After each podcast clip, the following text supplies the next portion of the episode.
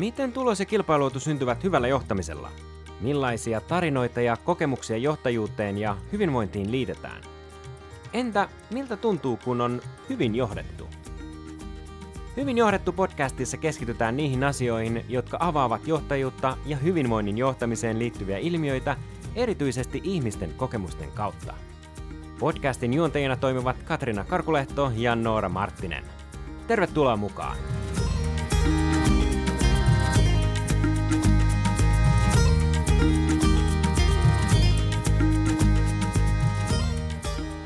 Meillä on tänään hyvin johdettu podcastissa vieraana Sanna-Mari Myllynen. Sanna-Mari vastaa S-ryhmässä työhyvinvoinnista ja työkykyjohtamisesta sekä henkilöstön kehittämisestä.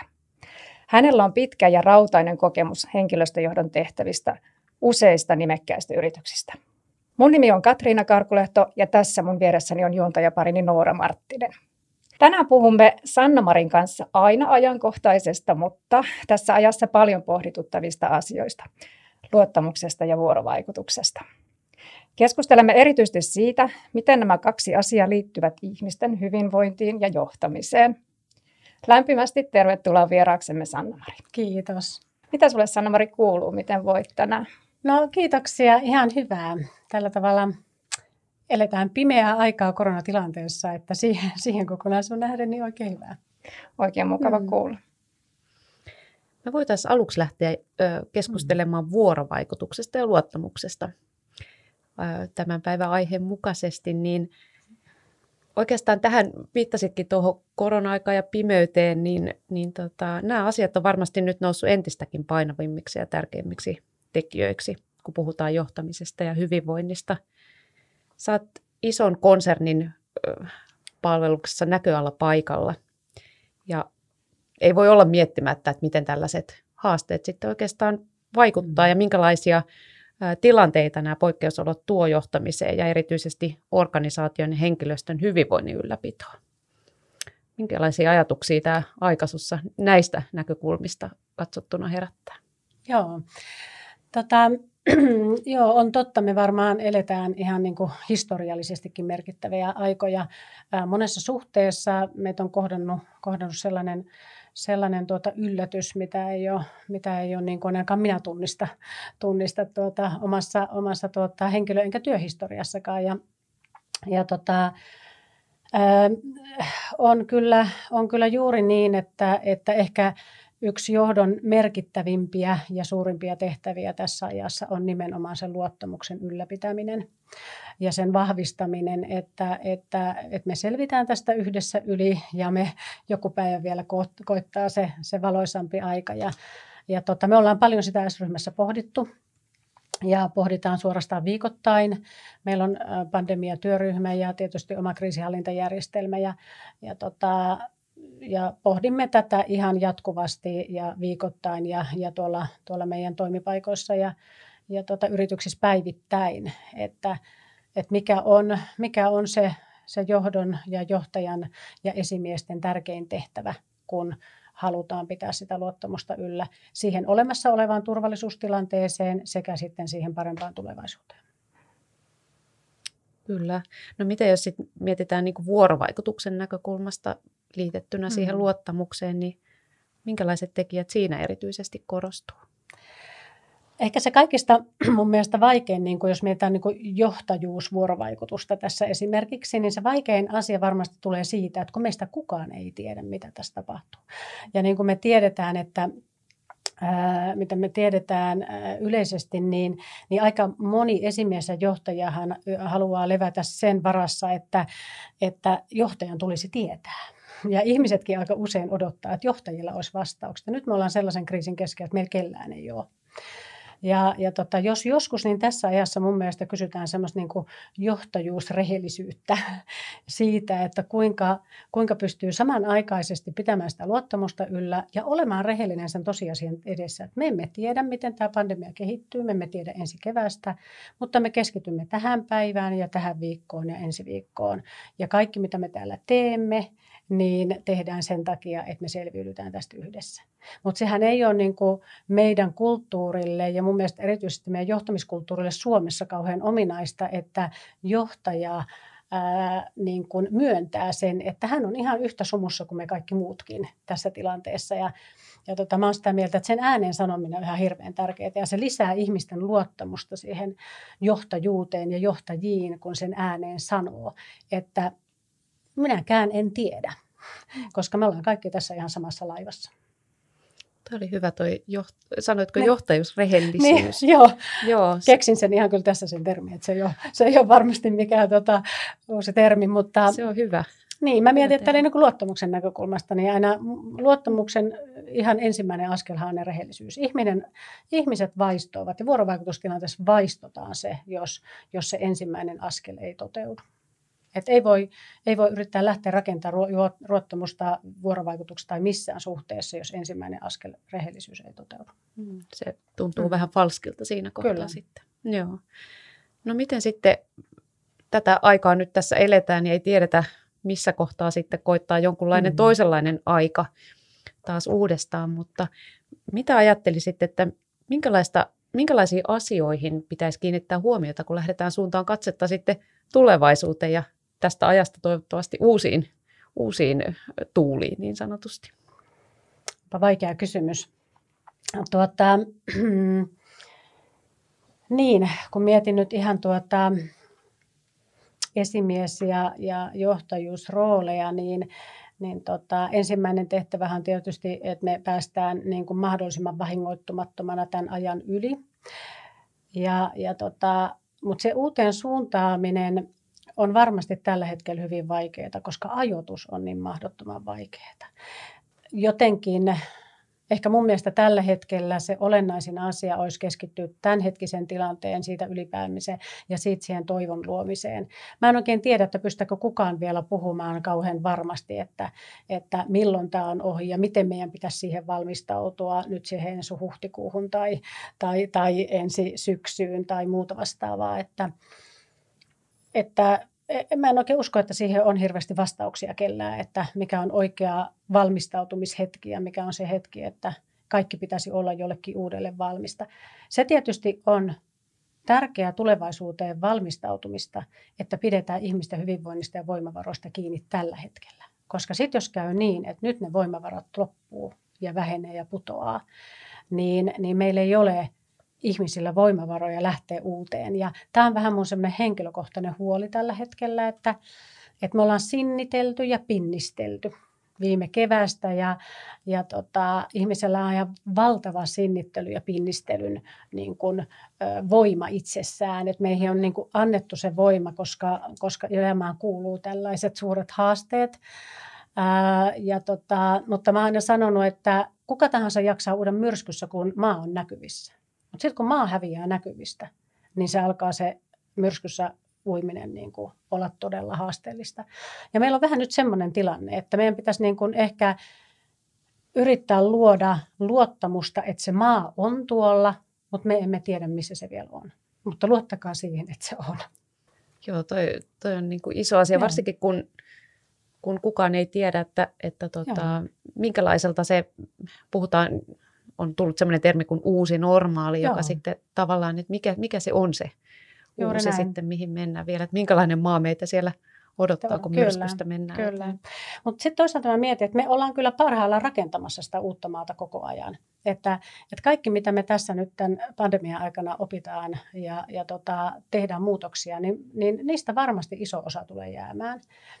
Ja nyt jos mietitään ihan vaikka tätä asiantuntijatyötä, niin, niin kyllä mä uskon, että etätyö tulee – lisääntymään ihan olennaisesti. Tämä on varmaan ihan itsestään selvää ja, ja tota, siihen liittyvät hyvät käytänteet. Ja mä toivoisin, että tässä kaikessa hässäkässä ja kiireessä ja ehkä jo vähän turnausväsymyksessäkin, niin me osattaisiin pistää ylös asioita, että mitä meidän oikeasti pitää tässä uudessa normaalissa sitten muistaa.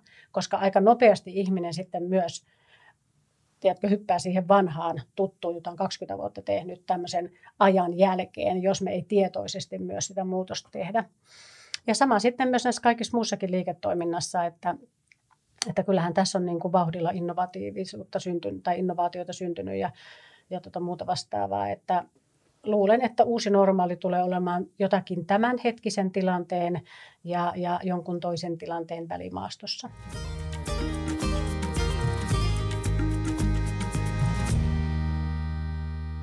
Puhuit tuossa vähän ennen tätä koronatilan, koron, koronatilanteen luonnehdittaa siitä, että mitä se luottamus on. Lähdettiin siitä liikkeelle ja toit hyvin esille sen, että esimerkiksi rehellisyys on hyvin vahvasti osa sitä, mutta meitä kiinnostaa mm. kovasti sellainen kysymys, että minkälainen sun näkemys tai kokemus on siihen, että miten luottamus rakentuu työyhteisössä, mm. että mitkä asiat Joo. siihen vaikuttaa. Niin kuin ei tarvitse ottaa tätä koronatilannetta niin. pelkästään huomioon, Joo, vaan ihan, ihan niin kuin yleisesti ajatellen. Hmm. No tota, Paljonhan puhutaan semmoista niin kuin luottamuksen askelmista, jotkut puhuu portaista ja muuta vastaavaa. Ja mun mielestä ne on aika käyttökelpoiset ajateltaessa tätäkin, josta se ensimmäinen porras on nimenomaan se, se rehellisyys. Seuraavaan avoimuus ja autenttisuus, joka tarkoittaa sitä, että me voimme avoimesti keskustella asioista, jotka on oikeasti tärkeitä. Meidän ei tarvitse pelätä sitä, että me ei voitaisiin asioita tuoda esille ja niin edelleen. Johdonmukaisuus on ihan valtavan tärkeää, esimerkiksi sen johtajan, johtajan ja esimiehen käyttäytymisessä suhteessa siihen ryhmään. Ja sitten mä oon itse, itse tuota tähän portaiden ylimmälle, ylimmälle portaalle kehittänyt tällaisen sanan kuin uskollisuus. Ja mä tarkoitan täällä sitä, että ää, siellä voisi olla myös arvot tai etiikka. Ja, ja tota, mun näkökulman mukaan niin, niin yhteisö, oli se työryhmä tai, tai, tai tota, tiimi tai, tai oikeastaan mikä tahansa ihmisryhmä, niin sen ihmisryhmän niin kuin sitä luottamusta rakentaa se, että siellä ylimmällä portaalla, kun on se etikka ja, ja tota, uskollisuus, niin että se työryhmä voi luottaa siihen, että tämän ryhmän pelisäännöissä me ollaan uskollisia tietyille asioille kuten esimerkiksi, että me ei loukata ketään tai, tai että jos meille on joku arvo hyvin tärkeä tässä ryhmässä ja tälle yritykselle, niin me voidaan luottaa, että, että me pysytään uskollisena sille arvolle myös ensi viikolla tai ensi vuonna. Ja, ja tota, ne on mun mielestä niin kuin jotenkin kauhean, niin kuin kun mennään se syötte, niin kuin sinne luottamuksen tunnetasolle. Ja, nyt, ja sehän on, niin kuin, näinhän on, että luottamushan on nimenomaan tunne. Sä joko luotat johonkin ihmisen tunnetasolla tai sitten sä et luota tai johonkin asiaan tai toimintaan. Ja ne mun mielestä tulee just näistä rehellisyydestä ja avoimuudesta ja johdonmukaisuudesta ja uskollisuudesta sille asialle. Ajatellaan sitten sit luottamu, luottamusta ja, mm. ja sitten sen puutetta toisaalta. Ja. Niin miten sitten sellainen puute luottamuksessa voi näkyä ihan käytännön tasolla johtamisessa tai työyhteisössä muutoin? Minkälaisia mm. asioita silloin nousee, kun esiintyy tämmöinen mm. tilanne? No silloin se ainakin tiedetään, että luottamuksen puute aiheuttaa pahoinvointia työyhteisössä. Mä väitän, että suurimmat konfliktit, väärinkäsitykset ja, ja tota, murheet, mitä siellä työpaikoilla syntyy, aika usein liittyy luottamukseen ja erityisesti siihen luottamuksen puutteeseen. Että, ja sekin on iso luottamuksen puuteasia, jos niistä asioista ei voida puhua. Ja se on niin kuin, se mun mielestä se kaikista kriittisin asia, että jos yhteisössä on erittäin hyvä ja vahva luottamus, niin harvoin niitä kriisejä syntyykään, koska silmä voi aika matalalla kynnyksellä käynnistää se keskustelu, että mistä tässä on kyse. Mutta jos se luottamusta ei oikein ole, niin, niin aika usein siellä sitten velloo asiat vuosikausia ja, ja tota, tai pitkän aikaa ja aiheuttaa paljon pahaa ennen kuin sitten joku kräksähtää. Kyllä, ja sitten varsinkin tässä, no palaan vielä tähän niin. etäjohtamisen Joo. haasteeseen tietyllä tavalla, että jos sitä luottamusta ja keskustelun kulttuuria ei ole syntynyt ennen tähän etäaikaan siirtymistä, mm, niin sen kyllä. rakentaminen voi olla todella paljon vaikeampaa. Siinä ei mahdotonta, kyllä. mutta vaikeampaa. Joo, Nostit esille tuossa hyvin sen, että tämä vaikuttaa sitten myös käänteisesti ihmisten hyvinvointiin, mm. niin toisitko vielä Joo. joitakin esimerkkejä siitä, että miten Joo millä tavalla? Joo. No niin kuin mä tuossa varmaan aikaisemminkin sanoin, että tota, mun mielestä niin kuin luottamuksen tarve luottaa on ihmisen hyvin, hyvin perustavaa laatua oleva niin kuin tarve. Ja, ja se varmasti juontaa ihan sieltä meidän niin kuin syntymän alkuajoista pienen vauvan on pitänyt voida luottaa siihen, että hänen hoitajansa tahtoo hänelle hyvää ja hänen hoitajansa pitää hänen tarpeistaan huolta. Jotenkin se on mun mielestä niin, kuin niin meille niin kuin inhimillisesti tärkeä ja, ja tota meidän perus, perus tuota asia, että se pitää sillä tavalla ottaa vakavasti ja, ja tota, yhden mielenkiintoisen jenkkitutkimuksen jossakin vaiheessa luin, että, että tota, nyt esimerkiksi esimiesalaisluottamuksen tuota, juttua, kun on tutkittu, että mikä siinä on yksi merkittävimpiä tekijöitä, niin, niin tämmöinen kysymys nousi hyvin merkittävänä, että esimieheni pitää minusta. Ja ensiksi mä vähän karsastin sitä kysymystä, että mitä tämä niin oikein voi tarkoittaa, että pitää, että minkä takia pitää pitää tai muuta vastaavaa. Mutta kyllä mä sen siinä mielessä hyvin ymmärrän, että, että, tota, että kyllä meille on niin kuin tärkeää, että se henkilö, jolla on valtaa meihin, niin me olemme hänen suosi, niin kuin, äh, en nyt suosi jossain, se on ehkä huono sana Suomessa, mutta, mutta että hän tahtoo meille hyvää ja me näytään hyvänä hänen silmissään. Koska mä väitän, että ihmiselle tulee niin kuin se, se on siis niin kuin henkilökohtainen katastrofi, jos tulee semmoinen tuli, että mun esimiehen ei pidä minusta tai että, että hän välttelisi minua tai jotain muuta vastaavaa. Ja se tulee ihan täältä varmaan niin kuin hyvin syvältä, hyvältä se tarve, että, että meidän auktoriteeteilla on meihin valtaa ja meillä on tarve olla hyviä auktoriteeteillemme ja luottaa siihen, että pitävät meistä ja pitävät meidän puolia ja tahtovat meille niin kuin hyvää. Ja jos se ei tapahdu, niin mä väitän, että pahoinvointi on hyvin suurta. Et sen takia niin kun esimiesten pitäisi mun mielestä jotenkin niin kun ymmärtää viestiä sitä asiaa tarpeeksi usein, että hei, että sä oot mulle tärkeä työntekijä ja mä luotan sun tekemiseen ja mä oon ylpeä sun tekemisistä ja, ja tota, sitä ja tätä, että, se vähän menee meillä joskus tässä johtajuuspalautteessa samalla tavalla kuin näissä vanhoissa avioliittovitseissä, että kun mä oon kerran sanonut sulle alttarilla tahdon, niin sen pitäisi sitten niinku riittää loppuelämäksi. Niin se on vähän sama, niin kuin, että kun organisaatiokaaviossa sä oot riittää, siirtynyt mun alaisuuteen tai mun tiimiin, niin sen pitäisi nyt niinku sitten riittää. Et kyllä me, ihmiset tarvitsevat jatkuvasti vahvistusta siihen, että he näyttäytyvät hyvänä oman esimiehensä silmissä. Ihan varmasti näin. Ja Mä ajattelen, että kun sanoit, että luottaa siihen, että hän hoitaa hommansa ja Joo. saa tehtävänsä tehtyä ja niin poispäin, niin sehän tarkoittaa myös johtamisessa hyvin paljon sitä, että me ei olla missään vanhassa mikromanagerauksessa kiinni tai kyttäämisen kulttuurissa tai Kyllä. pyritä kontrolloimaan jokaista liikettä, vaan että se vapaus tehdä Joo. sitä työtä ja luotetaan kyllä. siihen, että jokainen meistä kyllä hoitaa sitten sen oman. Sehän ei tarkoita, Joo. että ihmisiä jätetään yksin Joo, just suinkaan, näin. vaan, kyllä. vaan tuetaan ja ollaan, ollaan mukana toki arjessaan. Mä olen sanonut, että luottamuksen saaminen on suuri lahja. Ja, ja tota, se tekee ihmisessä aivan niin kuin valtavan semmoisen, niin kuin, mitä mä sanoisin, semmoisen niin kuin kasvun, kun ihmiselle sanoo, että hei, mä luotan suhun ihan täysillä tässä asiassa. Ja, ja sehän on ihan hirveän suuri niin kuin, tämmöinen, niin kuin, mitä mä sanon, no luottamuksen osoitus on lahja siitä, että sä oot mulle valtavan tärkeä, sun työ on tärkeää. Ja se resonoi nimenomaan sillä tunnetasolla. Ja mä väitän, että ihmiset saa aivan valtavan paljon enemmän aikaan, kun heille sanotaan se ääneen, että he nauttivat sitä luottamusta. Miten mulla tuli tuosta mieleen, kun joskus, joskus tota, joku sanoo vähän semmoisella pienellä erilaisella vivahteella sen, että mä luotan suhun ihan ah, täysin. Okay jos, josta Joo. tulee sellainen pieni haasteen maku. Ja tota, testi. Tarkoitatko vähän Se niin on vähän niin kuin ehkä Joo. testi. Niin mi- miten, ihan vaan mietin, että o, o, mikä, mikä siinä voisi auttaa siihen, että, että tota, sitä, sitä ei, ei koeta tai, tai ihminen ei tule vahingossa sanoneeksi, että on, mä luotan suhun, mutta sitten onkin vähän silleen, että oppas nyt tarkkana, että, että täytät sen luottamuksen. Joo, hyvä pointti. Mä, nyt kun sä sanoit sen tuolla äänensävyllä, niin mäkin reagoin siihen, että, että tulee semmoinen olo, että, että, että tota, mä luotan suhun. Niin kuin, siihen tulee joku semmoinen, että meillä on yhteinen salaisuus, älä kerro sitä muille. Tai mm. että, että juuri tämä, että mä nyt sitten katsokin, että sä pystyt hoitamaan tämän homman. Mm.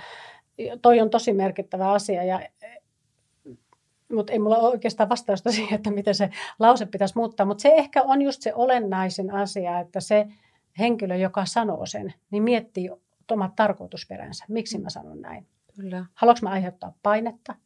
Haluanko mä, että meidän sala, niin kuin, mä luon salaisuuden ilmapiiriä? Vai haluanko mä oikeasti sanoa, että mä luotan suhun sen takia, että sä oot niin hyvä tyyppi hmm. tekee tämän homman. Just ja niin. jos sä tarvitset apua, niin mä olen täällä sitä varten. Niin. niin. Joo, että et, niin ei jätä sitten heitä niin. kommenttia ja jätä sitten yksin. Juuri näin. Joo, Joo. ihan totta.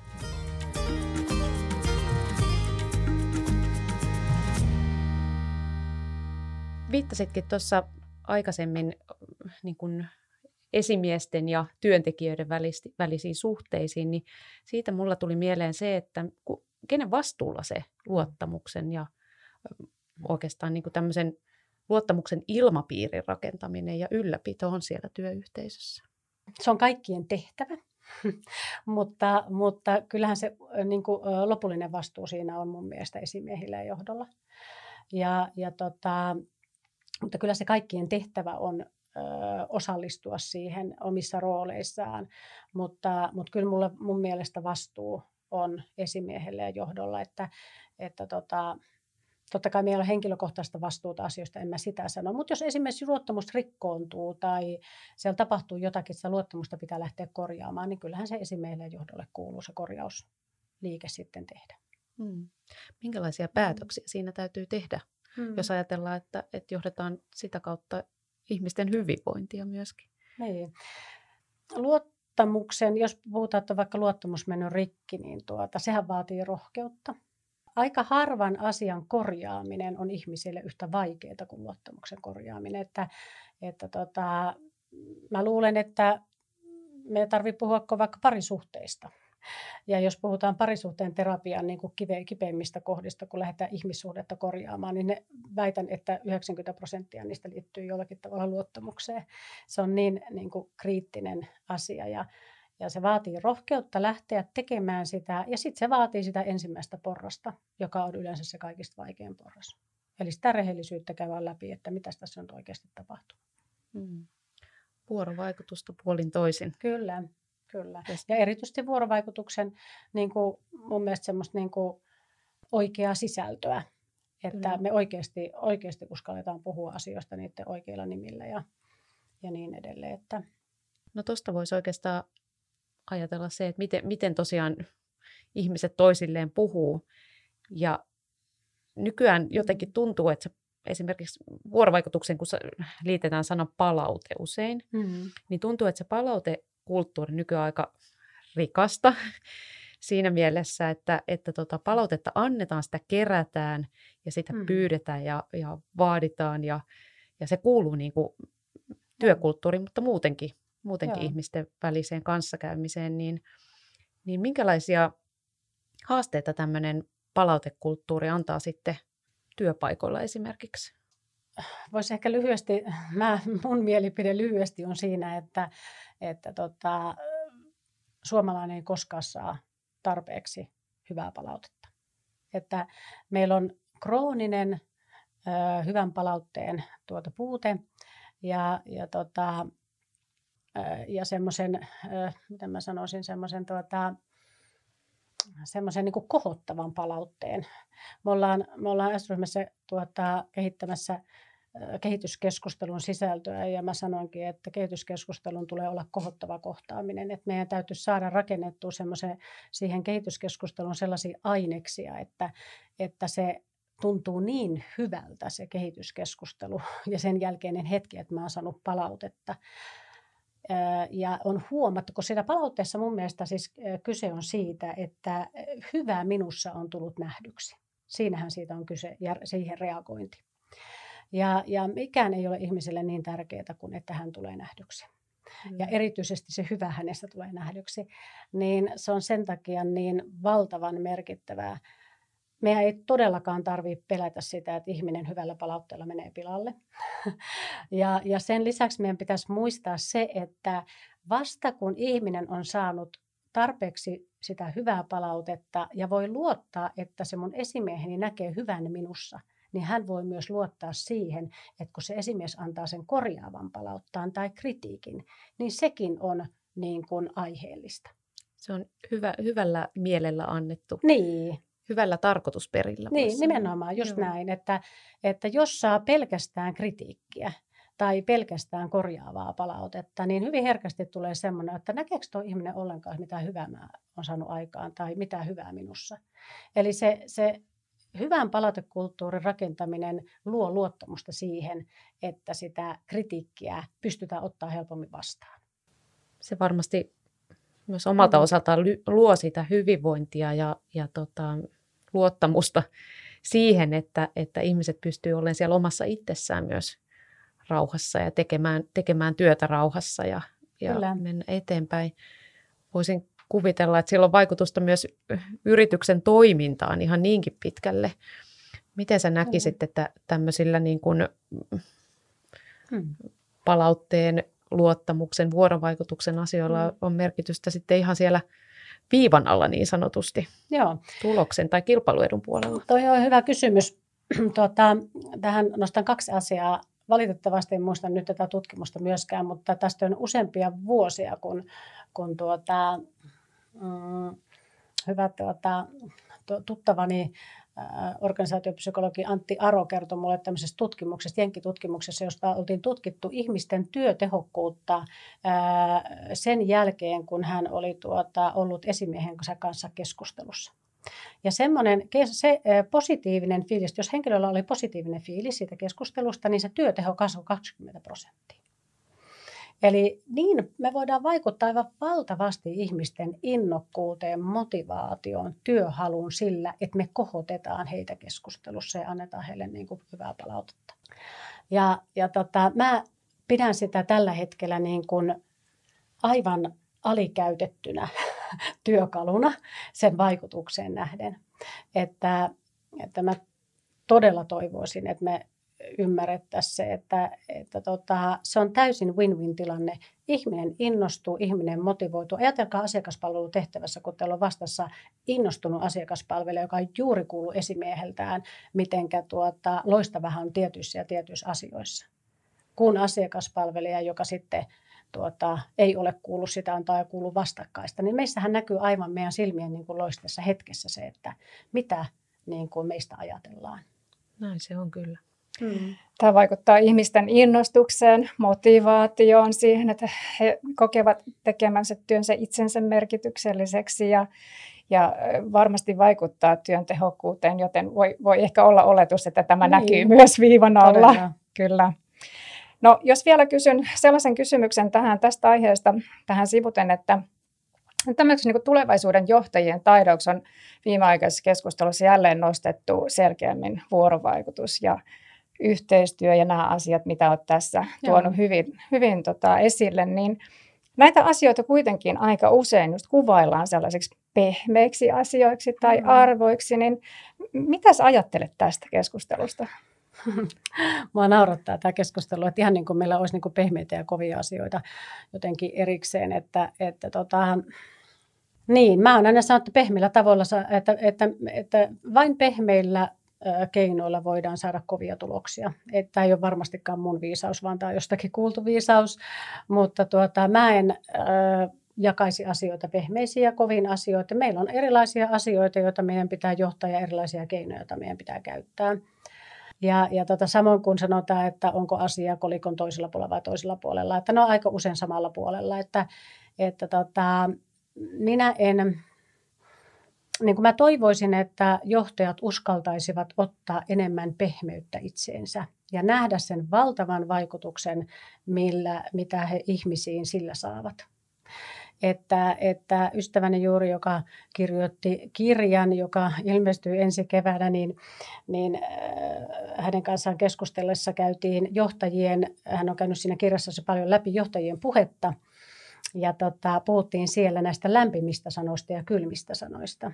Arvatkaapa, onko enemmän lämpimiä vai kylmiä sanoja tuota, yleisesti johtajien puheessa, kun puhutaan strategiasta, tuloksista, tavoitteista ja näin edespäin. Että, että tota, on jotenkin hyvä muistaa, että ainoastaan lämpimät samat resonoi ihmisten niin kuin emotioon ja tunteeseen. Ja, ja, ja kun miettii jotain johtajuuspuhetta, niin miten me halutaan saada aikaan sillä muuta kuin tunnetta? Me halutaan nimenomaan saada aikaan sitä, että ihmiset liittyy meihin, se liittyy siihen, ihmiset liittyy strategiaan, ihmiset tulevat niin kuin kutsutuksi strategian toteuttamisen matkalle ja niin edelleen. Ja, ja mun mielestä meidän pitäisi ehdottomasti niin kuin harjoitella ja treenata sitä, että, että miten me käytetään pehmeyttä hyväksemme saadaksemme kovia tuloksia aikaan. Onko tässä syytä lopettaa koko termien käyttö. niin. Että, että veisikö se asioita jotenkin, että lopetettaisiin puhumasta pehmeistä asioista tai niin. kovista asioista, vai onko se kuitenkin tarpeen siinä määrin, no. että me, jos me ei olla kovin tietoisia vielä tai me ei käytetä Totta. näitä taitoja tai näitä asioita hyödyksemme jo, esimerkiksi johtamisessa. Toki kaikessa kanssakäymisessä nämä ovat tärkeitä asioita. Mutta että... Ehkä meidän on tarpeen vielä käyttää siihen asti, kun meidän ei tarvitse käyttää. Ja nyt kun sä kerran kysyt tätä, niin meidän varmasti on tarve käyttää, koska ne vielä nähdään niin kuin kahtena erillisenä asiana, että, että tota, jotta me saadaan houkuteltua pehmeällemmälle puolelle sitten tuota, tätä, tätä tuota meidän niin kuin viestintää ja vuorovaikutusta.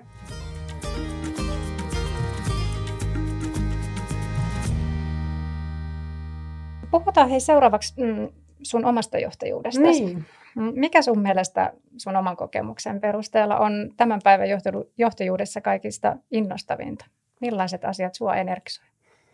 No mua energisoi aina hirveästi ihmisten niin kuin innostuminen ja mukaan saaminen, että se on kauhean niin kuin mielekästä, kun ihmiset jotenkin niin kuin syttyy tekemisestä ja syttyy siitä tavallaan siitä näkemyksestä, mitä tota ollaan viemässä eteenpäin.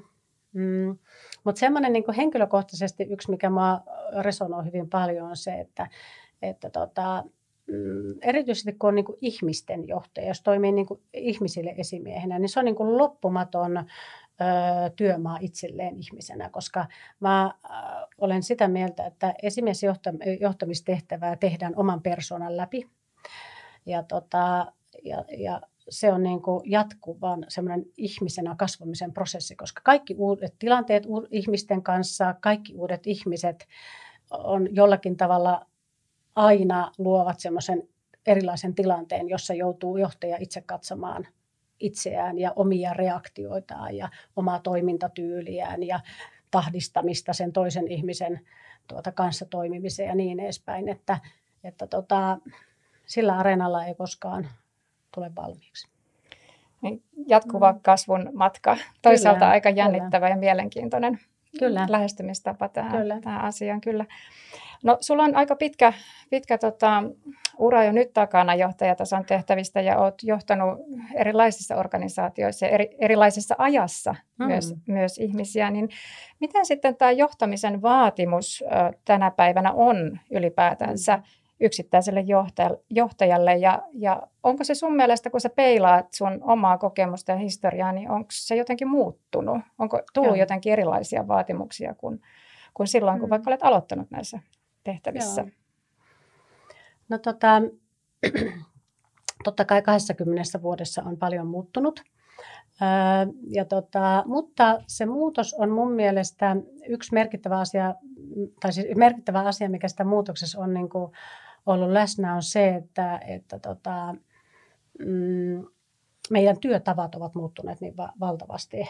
Siis en edes tiedä ilkeänkö sanoa vuonna 2000, kun mä siivosin viime viikonloppuna kellaria ja löysin siis näitä kalvoja, siis piirtoheitin kalvoja, kalvoja, jotka on siis 2000 vuonna esitelty. Ja mun mielestä se 2000-luku oli aivan siis, tai siis vuosi 2000 oli ihan hetki sitten, ja, ja elettiin sitä maailmaa. Niin, niin onhan meillä jo niin tämä toimintaympäristö ja meidän työn ympäristö muuttunut niin valtavasti, että se on totta kai tehnyt ihan valtavan muutoksen.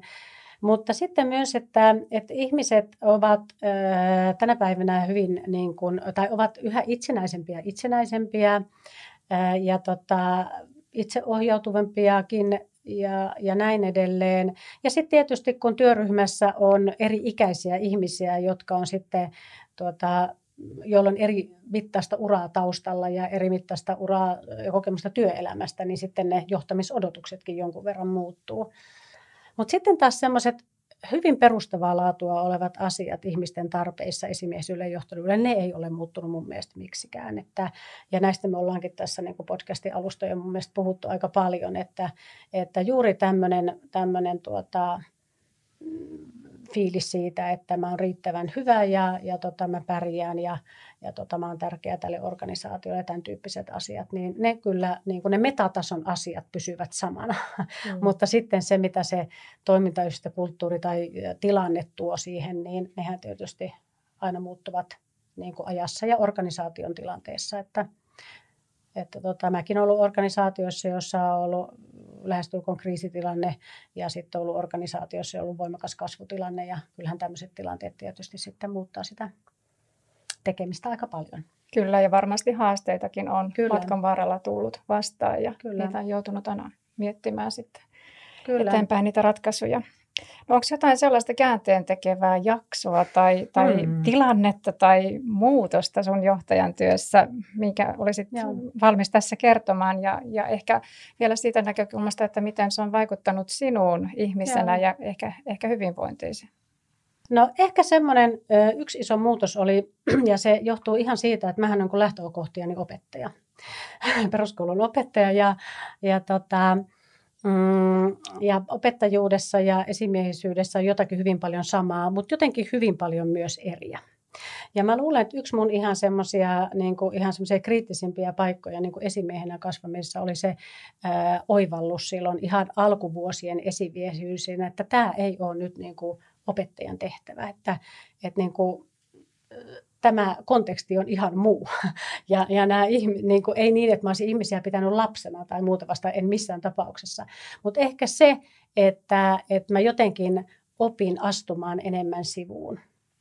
Enkä äh, olemaan äh, samalla tavalla ehkä semmoinen niin kuin, auktoriteettisempi kuin, tai, tai tämän vastuullisempi kuin, niin kuin opettajaroolissa ollaan. Et se oli silloin mulle niin kuin kolmekymppisenä semmoinen, että mä muistan, että mä tähän ihan, ihan tota sitten – coachauksessa tai työnohjauksessa sitten tarkastelin tätä omaa niin kuin, roolini muutosta. Se on ollut yksi semmoinen hyvin merkittävä asia. Me voitaisiin vielä tähän, tähän mm. loppuun ottaa tämmöinen muutama lyhyt ja napakka kysymys sun oman hyvinvointiin ja kapasiteettiin liittyen. Miten sä mm. itse pidät omasta hyvinvoinnistasi huolta? Minkälaiset asiat sun hyvinvointia näinä päivinä haastaa? No mun ihan ykkössuojelukohde on tällä hetkellä uni. Ja tota, mä ostin tämän, tai sain syntymäpäivälahjaksi tämän Ouran vahtimaan tätä asiaa itselläni myös. Ja, tota, ja, ja sitten mä pyrin liikkumaan säännöllisesti ja tota, pitämään sillä tavalla niin kun, tota, ajatuksia niin kun, niin kun selvillä vesillä mua haastaa tällä hetkellä aika paljon tämä online-elämä, että, että kun kotona tehdään töitä ja, ja ainoa siirtymään yläkerrasta alakertaan, niin, niin, tuota, niin siinä on kyllä tekemistä. Siinä on tekemistä, että aamulla ei ensimmäisenä ole niin puhelimessa ö, sähköpostit tuota, tai, tai, tai jotkut webchatit auki, että, että, että saa sen niin kuin psyykkisen niin kuin irtaantumisen siinä työssä. Että kyllä se tämmöisessä niin kuin etätyössä, vaikka tässä on ihan valtavan paljon hyvää, mutta tämä irtaan, psyykkinen irtaantuminen on ehkä se kaikista suurin haaste tällä hetkellä. Ja, ja tota, sen kanssa ihan niin kuin päivittäin, päivittäin tuota, käydään tämmöistä henkilökohtaista sisäistä kehityskeskustelua. Jos ajatellaan, että saisit enemmän unta ja enemmän liikuntaa, niin mm. niin mist, minkälaisista asioista tai mistä olisit valmis luopumaan, jotta näitä Joo. tuli sitten elämään lisää? En oikein tiedä, onko mun tarvetta luopua, mutta sanotaan näin, että ne vaatii enemmän itsekuria.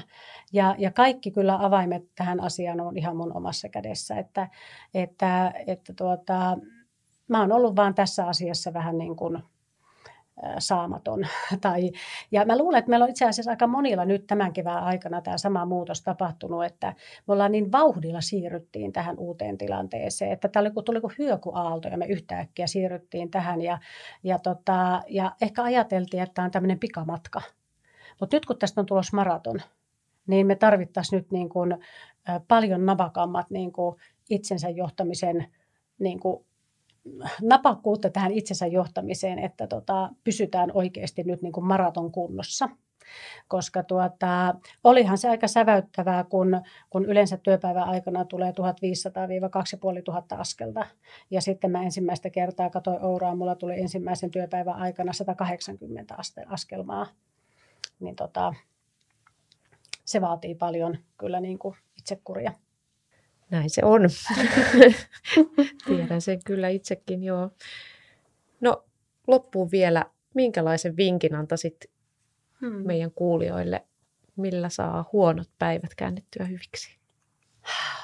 No, se on kyllä niin suurta viisautta vaativa kysymys, että tota, millä saa huonon? No joo, tota, huono fiilis tulee tunteesta.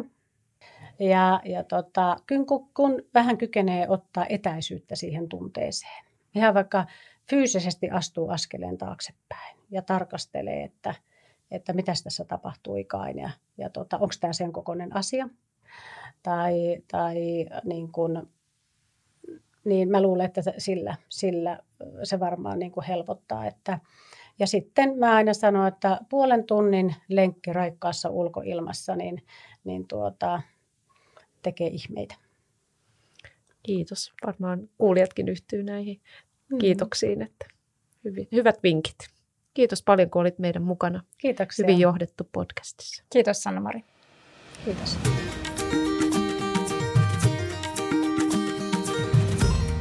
Tämä oli hyvin johdettu podcast ja kiitos kun olet hyvän johtamisen asialla. Voit tutustua Nooraan ja Katriinaan lisää osoitteessa www.onniaservices.fi. Kuullaan seuraavassa jaksossa.